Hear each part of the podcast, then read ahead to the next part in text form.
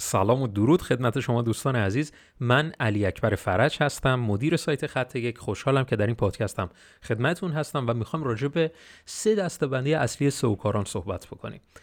این دستبندی کردم این سه اوکاران رو به این علت که ما می‌خوایم متوجه بشیم که با چه نوع سه اوکاری می‌خوایم کار بکنیم یا اگر سه اوکار هستیم کدوم دستبندی رو می‌تونیم به عنوان ارتقای شغلیمون انتخاب کنیم؟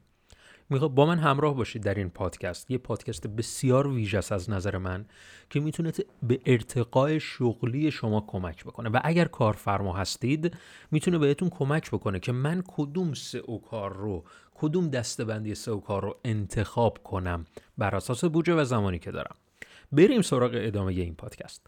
خب دستبندی اول که حالا دقیقا به ترتیب من دارم این موارد رو میگم بیشتر افراد مبتدی این دسته بندی رو انتخاب می‌کنن و می‌خوان کاری بکنن که حالا در موتورهای جستجو با اون کلمه کلیدی نه تنها دیده بشن در یک جایگاه مشخصی قرار بگیره. یعنی اولویت اول این دستبندی شماره یک کسانی هستند که روی position تمرکز می‌کنن. یعنی میگه که من این کلمه کلیدی رو میارمش rank یک خط یک گوگل. okay.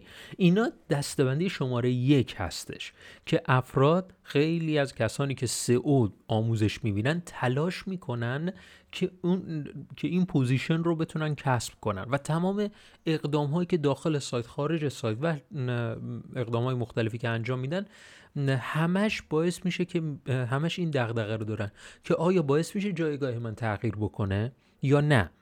دقت کنید میزان جایگاه با میزان کلیک و دیده شدن و این چیزا هم تأثیر گذاره ولی اون چیزی که در ذهن خودشون هست اینه که من باید بیام خط یک گوگل. حالا اگر کارفرمایی هستی که خط یک خیلی برات اهمیت داره برای یک کلمه کلیدی بیار بالا. از این دستبندی استفاده بکن. معمولا سئوکارانی که این دستبندی رو دارن این از این دستبندی شماره در دستبندی شماره یک هستن درآمد پایینتری به نسبت درآمد به نسبت دستبندی های شماره دو و سه دارن. حالا می‌خوایم بریم سراغ دستبندی دو. دستبندی دو چیه؟ دستبندی دوم سئوکاران اینطوریه که در اصل میان اولویت خودشون رو میزان کلیک در نظر می‌گیرن. من n تا کلمه کلیدی دارم. می‌خوام اینا مجموعا که کلمات کلیدی رو من بهینه سازی می‌کنم می‌خوام کلیک بیشتری رو بگیرم. این دغدغه سئوکارا خیلی از سئوکارا تو در این دسته بندی هستن که هی Search Console شون رو بررسی می‌کنن. آیا کلیکا افزایشیه یا کاهشی؟ و تلاش بکنم که این رو همینجوری افزایشی نگه دارم. این سئوکاران درآمد بالاتری به نسبت سئوکاران اول دارن. درآمد بالاتری دارن و طبیعتا یک مقدار دغدغه‌شون هم بازم کمتر هستش به نسبت سئوکاران دسته یک. دستبندی شماره یک استرسشون هم بیشتره. خب اگر من به جایگاه یک نرسم اون وقت نمی‌تونم. من تعهد من زیر سوال میره که مثلا من می‌تونم این رو بیارمش بالا. okay پس این دسته بندی شماره یک فقط بر اساس position بود و دسته بندی شماره دو بر, بر اساس میزان کلیک بود اولویتشون میزان کلیکه. میگه من کلیک بیشتری می‌خوام بگیرم. دیگه تمرکزشون روی یک کلمه کلیدی خاص نیست. این هم دسته بندی شماره دو و دستبندی شماره سوم که خیلی فوق العاده هستن. این سوکارانی که درون این دستبندی قرار می‌گیرن. دستبندی شماره سوم سئوکارانی هستن که تمرکز خودشون روی درآمد اون سایته. یعنی میگه من سئوی این سایت رو چگونه انجام بدم که درآمد افزایش پیدا کنه؟ هر سایتی خب اگر فروشگاهی باشه یا خدماتی باشه یا هر چیز دیگری به حال محصولات خدماتی داره دیگه. تلاش می‌کنه این محصولات و خدماتشون رو بفروشه. به کمک سئو. خیلی بیشتر عمقش رو خیلی بیشتر کردن تو این دستبندی شماره سوم. ما اگر بتونیم کاری بکنیم کارهای داخل سایت رو بتونیم به گونه ای رقم بزنیم که باعث بشه افزایش درآمد برای اون سایت رقم بخوره مطمئن باشید نه تنها اون کارفرما مایل میشه که بیشتر و بیشتر از شما خدمات بگیره در کنارش درآمدتون هم خیلی بیشتر از دستبندی شماره اول و دوم هستش. چون که شما اینجا موارد مربوط به تعهد چیز رو می‌دید.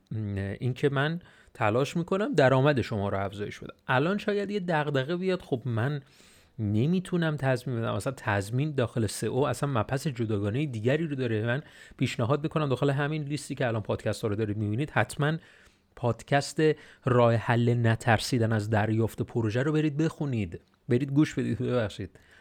پادکست راه حل نترسیدن از دریافت پروژه رو حتما برو گوشش بده. من اونجا کامل گفتم چی کار کنیم؟ اصلا راه تضمین چیه؟ من چگونه می‌تونم تضمین درست بدم؟ okay. خب پس ما توی این دسته بندی شماره سوم متوجه شدیم که اه من باید به درآمدم فکر بکنم. به درآمد اون وبسایتم فکر بکنم. کسی که دغدغش درآمده دیگه نمیره سراغ این که خب الان من Search Console همینجوری کلیکامو بیشتر بکنم. okay مهمه ولی اولویت یک نیست. ولی اولویت یک نیست. اینجوری دغدغش نیست که دیگه من این کلمه رو لینک یک بیارم. اولویت اولش این نیست ولی اگر باشه چه بهتر؟ خیلی هم خوبه. گرفتین پس چی شد؟ اینطور نیست که مثلا ما کلا خط بزنیم.